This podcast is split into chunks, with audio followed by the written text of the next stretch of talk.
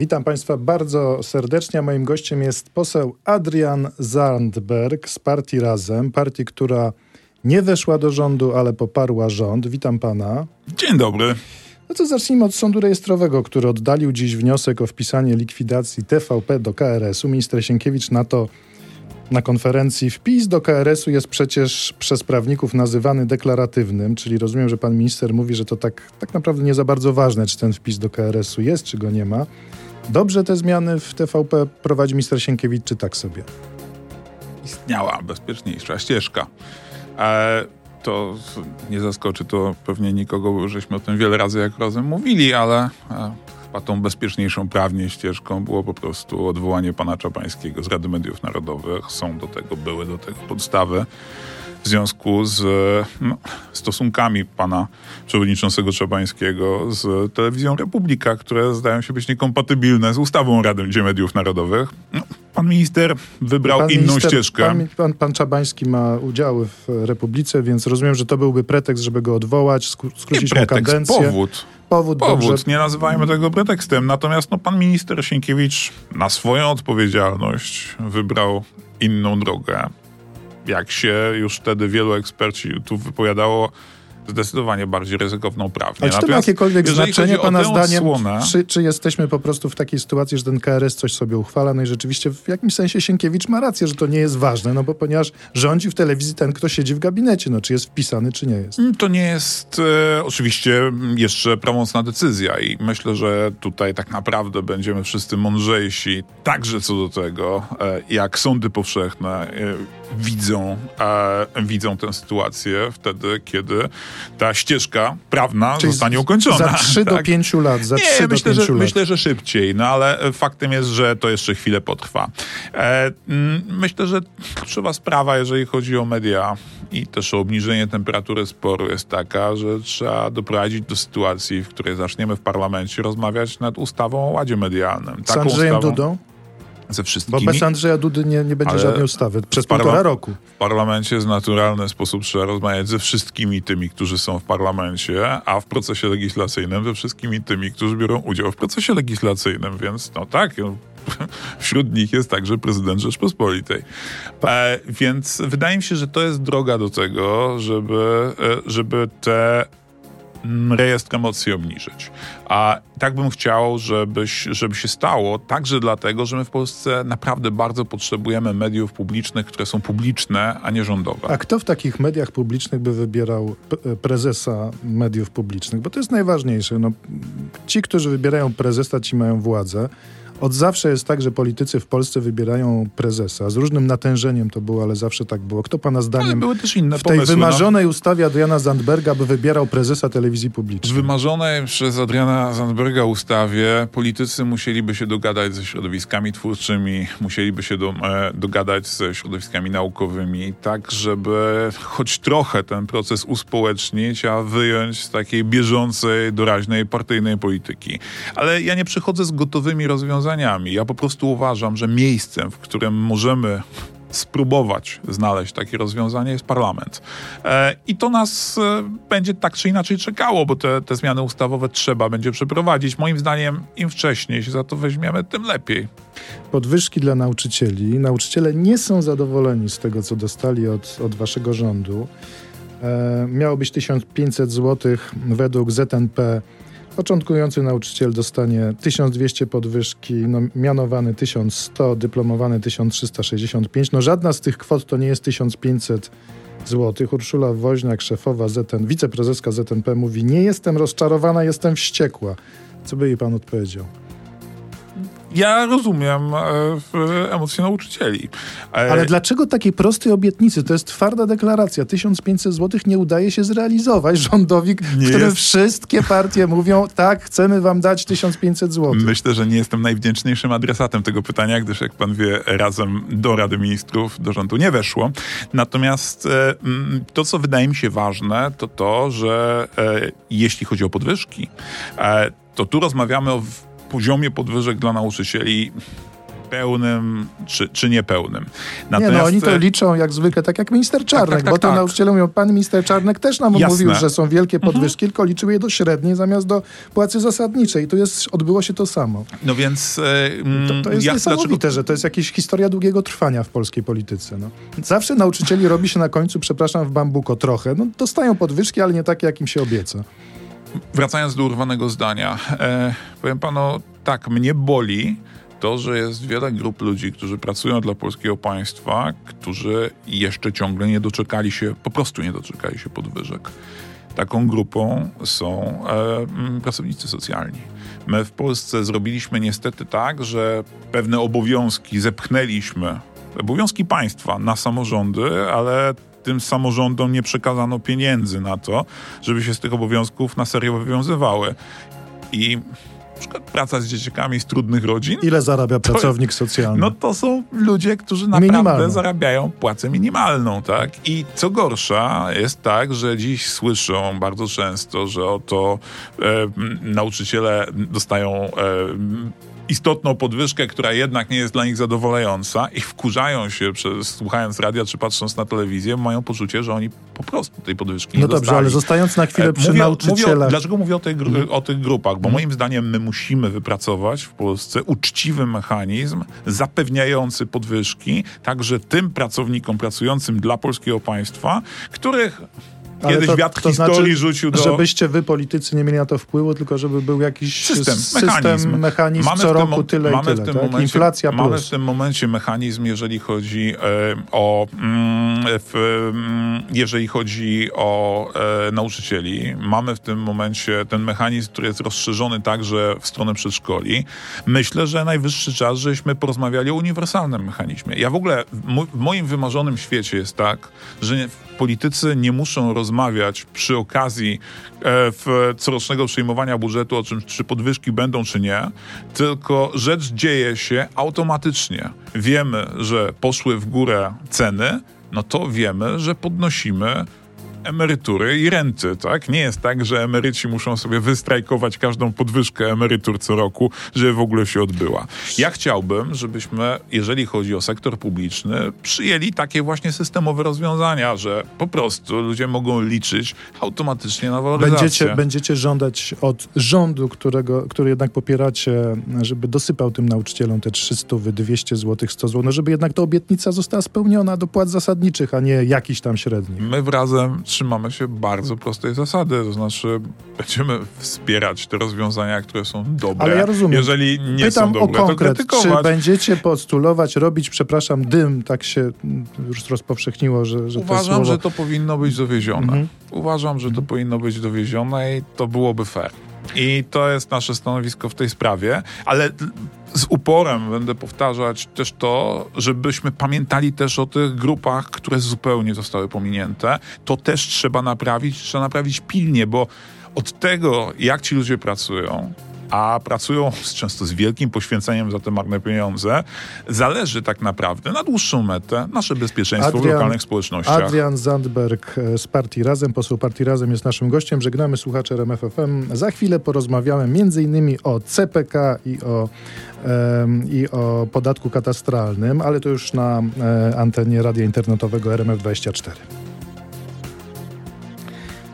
No dobrze, to zapytam o słynne C P K w Baranowie, które no, wszystkie znaki na niebie i ziemi pokazują, że będzie ten projekt zaorany. Platforma go nienawidzi i to szczerze całkiem, jak się rozmawia z posłami Platformy i to właśnie kogokolwiek wziąć, to, to, to jest przeciw. Czy wy będziecie w sprawie C P K coś, coś robić w koalicji? Jakoś tę sprawę popychać, przekonywać? No. Czy już możemy się pożegnać po prostu z tym projektem? Pierwsza i podstawowa sprawa jest taka. Korytarze komunikacyjne, jeżeli chodzi o szybką kolej, to jest coś, co musimy po prostu doprowadzić do końca.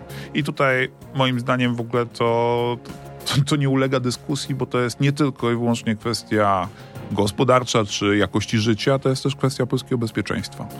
E, więc... No to odpowie minister stosowny, że tak, oczywiście zbudujemy kolej, to C P K nie jest potrzebne, żeby tą kolej budować.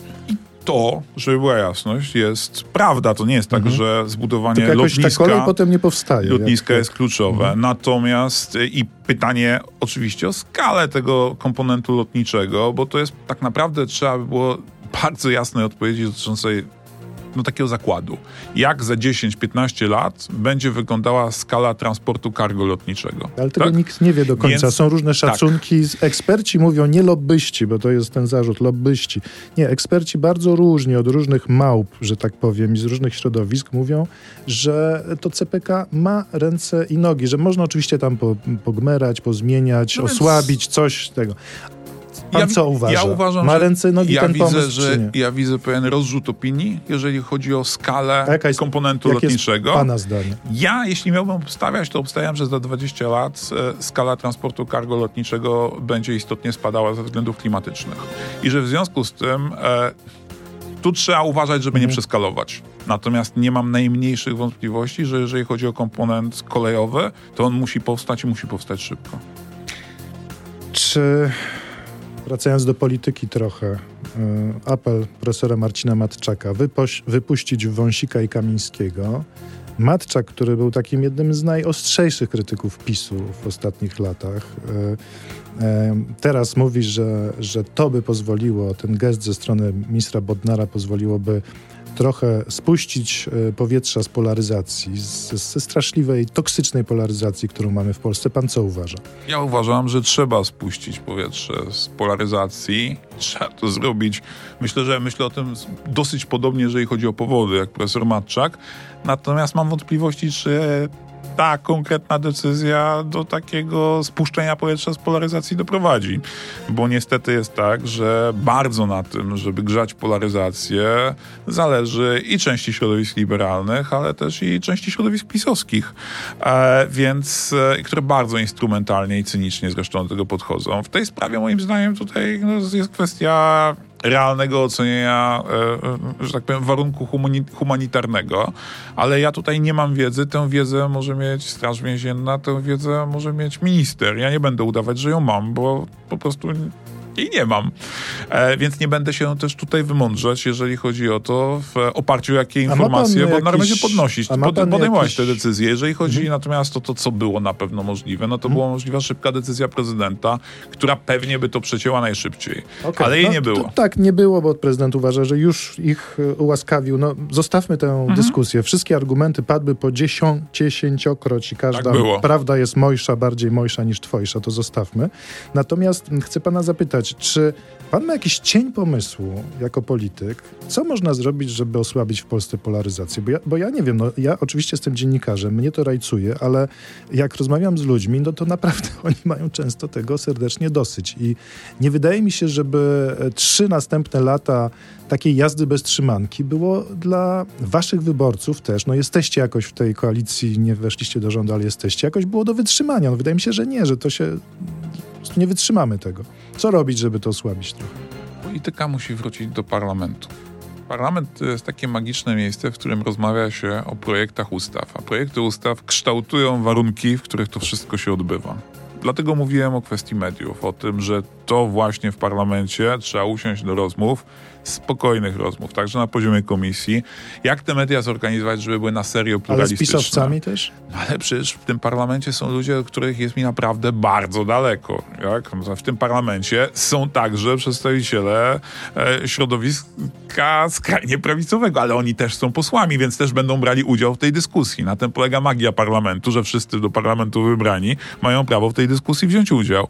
I myślę, że to jest droga. Tak? Że to jest... Ale to znaczy co? Że na przykład ustawa medialna czy ustawy dotyczące prokuratury były jakoś wynegocjowane w, przez różne partie przy rodzaju okrągłego stołu, jak zwał, tak zwał, tak? Coś takiego. Były wydyskutowane, tak? Ja nie jestem naiwny i nie uważam, że to zawsze kończy się tym, że wszyscy entuzjastycznie podnoszą rękę za, ale chciałbym, żeby po pierwsze były wydyskutowane, a po drugie, żeby w tej dyskusji wzięli udział nie tylko ci, którzy już są w parlamencie, ale chciałbym, żeby było też przestrzeń dla, dla, dla głosu społecznego. Mówimy o mediach, chciałbym, żeby to była dyskusja, w której będą środowiska twórcze. Chciałbym, żeby to była dyskusja, w której będą organizacje społeczne. Bo przecież tych mediów nie potrzebują tylko politycy, żeby nawzajem do siebie i do wyborców mówić. Tych mediów potrzebują też związki zawodowe i organizacje pracodawców, żeby móc przedstawić swoje nie, racje, dobrze, jak się spierają. To wszystko tak? Brzmi świetnie, tylko kończy się na tym, że każda strona zaprasza wtedy, no nie wiem, ta strona zaprosi Krystynę Jandę, Jerzego Sztura i będzie mówić, że właśnie konsultuje ze środowiskami no twórczymi. Dobrze, ale no i to z no, tego nic nie wynika. Słuchajcie, ale uczciwie, są różne środowiska twórcze, więcej różne środowiska twórcze powinny zostać zaproszone do tej dyskusji. No tyle. I to nie będzie magicznego rozwiązania, ale czasem jest tak, że nawet wśród ludzi, którzy się bardzo nie lubią, bardzo nie cenią nawzajem i bardzo się nawzajem zwalczają, udaje się wypracować rozwiązania, które mają ręce i nogi. Warto dać sobie szansę. Dobrze, to tak? Ostatnie Kupić pytanie, los na bo, bo, bo ja oczywiście bardzo to jest wszystko słuszne, co pan mówi, ale kompletnie nie wierzę. Zresztą wydaje mi się, że pan też nie wierzy, że będzie jakiś wspólny projekt. Jak wspólny ale to nie ustawy. Chodzi o wspólny projekt. Chodzi o to, żeby był jakiś projekt, na którym w ogóle zaczniemy pracować. To okay. jest punkt pierwszy. No to będzie zdradziecki projekt, który niszczy Polskę kontra drugi zdradziecki projekt tak, kontra rozumiem. Uśmiechnięty. To wszystko to znamy. Natomiast czy pan będąc w Sejmie w ogóle czuje, że, że wy jako klasa polityczna rajcujecie was ta polaryzacja i jeszcze dokładacie no, do pieca. Ja raczej czy, chyba nie sprawiam wrażenia przesadnie no, no właśnie dlatego, no właśnie dlatego pana to... pytam. No gdyby siedział tu Roman Giertych, to bym go nie pytał, bo byłoby to pytanie bez sensu. Odpowiedź byłaby oczywista. Tak jest. Więc pytam pana, czy w Sejmie jest klimat taki, że to jeszcze potrwa do wyborów samorządowych, a potem europejskich, będzie jakieś uspokojenie, czy nie? Zanosi się na to, że po prostu już w takiej rzeczywistości będziemy żyć, co, że co tydzień, właściwie nie co tydzień, codziennie dwie bomby, które nam wybuchają w twarz i, i wszyscy na siebie się rzucają. Nie Czy... będziemy. Myślę, że znaczna część polskiego społeczeństwa ma tego poziomu konfliktu już powoli coraz bardziej dosyć. Ale przede wszystkim nie będziemy dlatego, że w warunkach wiecznej wojny nie da się wyjść z bardzo wielu podstawowych problemów, w które Polska jest zakopana, tak? Rozmawialiśmy tu przed chwilą o dużych inwestycjach infrastrukturalnych. No jak chcemy być w stanie robić duże inwestycje infrastrukturalne, to musimy być w stanie budować wokół nich konsensus na takim poziomie, który pozwoli na to, żeby utrzymać inwestycje, które zostały rozpoczęte. Z tych inwestycji najważniejsza Atom. To co? Atom, elektrownia atomowa. Absolutnie najważniejsze. Ale pan wie, że wokół atomu nie ma kompletnie zgody. To znaczy już zaczyna się taki taniec chocholi, że a może nie, ten, nie ta pisowska lokalizacja, bo ona na pewno jest zła. Może jakaś inna. Po, pomyślimy. Ja Jak to się skończy? Uważam, że w tej sprawie nie ma żartów. Uważam, że w tej sprawie nie ma żartów, bo jeżeli dojedziemy do miejsca, w którym nasz system elektroenergetyczny uwiązany na węglu zacznie się krztusić i padać, a jeszcze nie będziemy mieli wystarczająco dużo mocy w atomie i w O Z E, żeby to zrównoważyć, to czekają nas naprawdę poważne problemy gospodarcze, a co za tym idzie społeczne. I to jest jakaś zupełnie elementarna odpowiedzialność za kolejne pokolenie, której nie wolno nie mieć. Ale pan uważa, że to ostatnie zamieszanie to jest jakiś wypadek przy pracy? Pani wojewoda coś powiedziała? Czy, to, czy o coś Uważam, chodzi? Uważam, że są politycy, którym się po prostu projekt jądrowy nie podoba. Mhm. To jasne.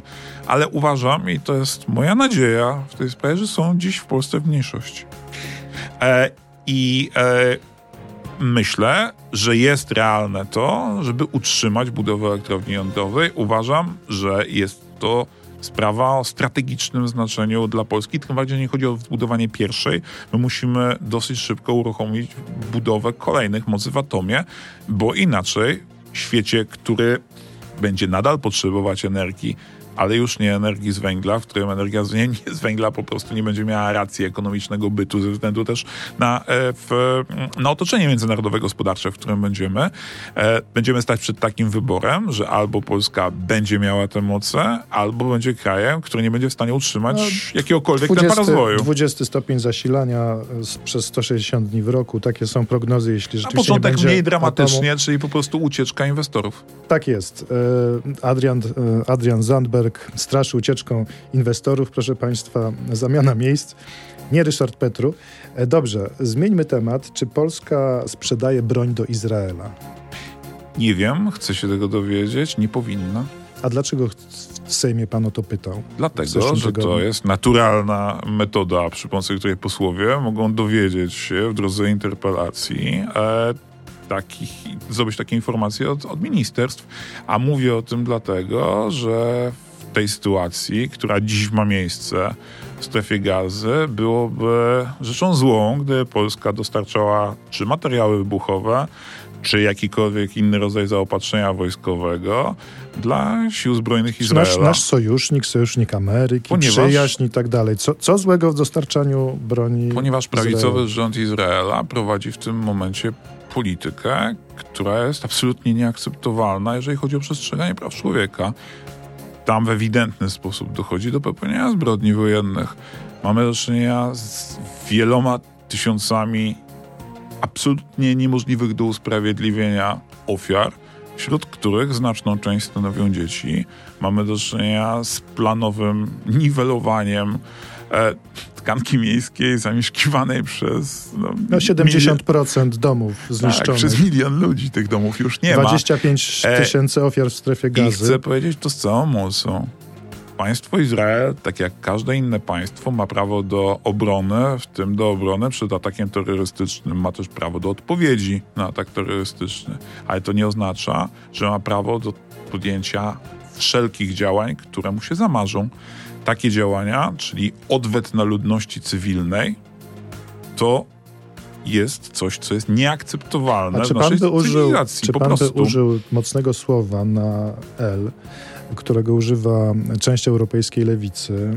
Zresztą Izrael został oskarżony przez Republikę Południowej Afryki przed, przed Trybunałem w Hadze o ludobójstwo w strefie Gazy. Czy pan by się zgodził z tak mocnym określeniem? Ja uważam, że mądrzy ludzie w Hadze muszą się pochylić nad tym wnioskiem, który tam trafił i przyjrzeć się bardzo dokładnie temu, co się wydarzyło w ostatnich tygodniach. Ja nie będę udzielać odpowiedzi za Hagę, bo ja Hagą nie jestem. Ale czy mówić takim natomiast językiem, bo lewica, lewica w, w Europie, która protestuje natomiast przeciwko... uważam, że Polska powinna się do tego postępowania hmm. przyłączyć z tego prostego powodu, że to trzeba po prostu wyjaśnić, co tam się ale dzieje. Ale wie pan, co będzie, jak Polska się przyłączy do tego postępowania? Będziemy mieli tę ten, ten, ten łatkę Polacy antysemici, no wiadomo, jak zwykle korzystają z każdej okazji, żeby, żeby Izraelowi dopiec.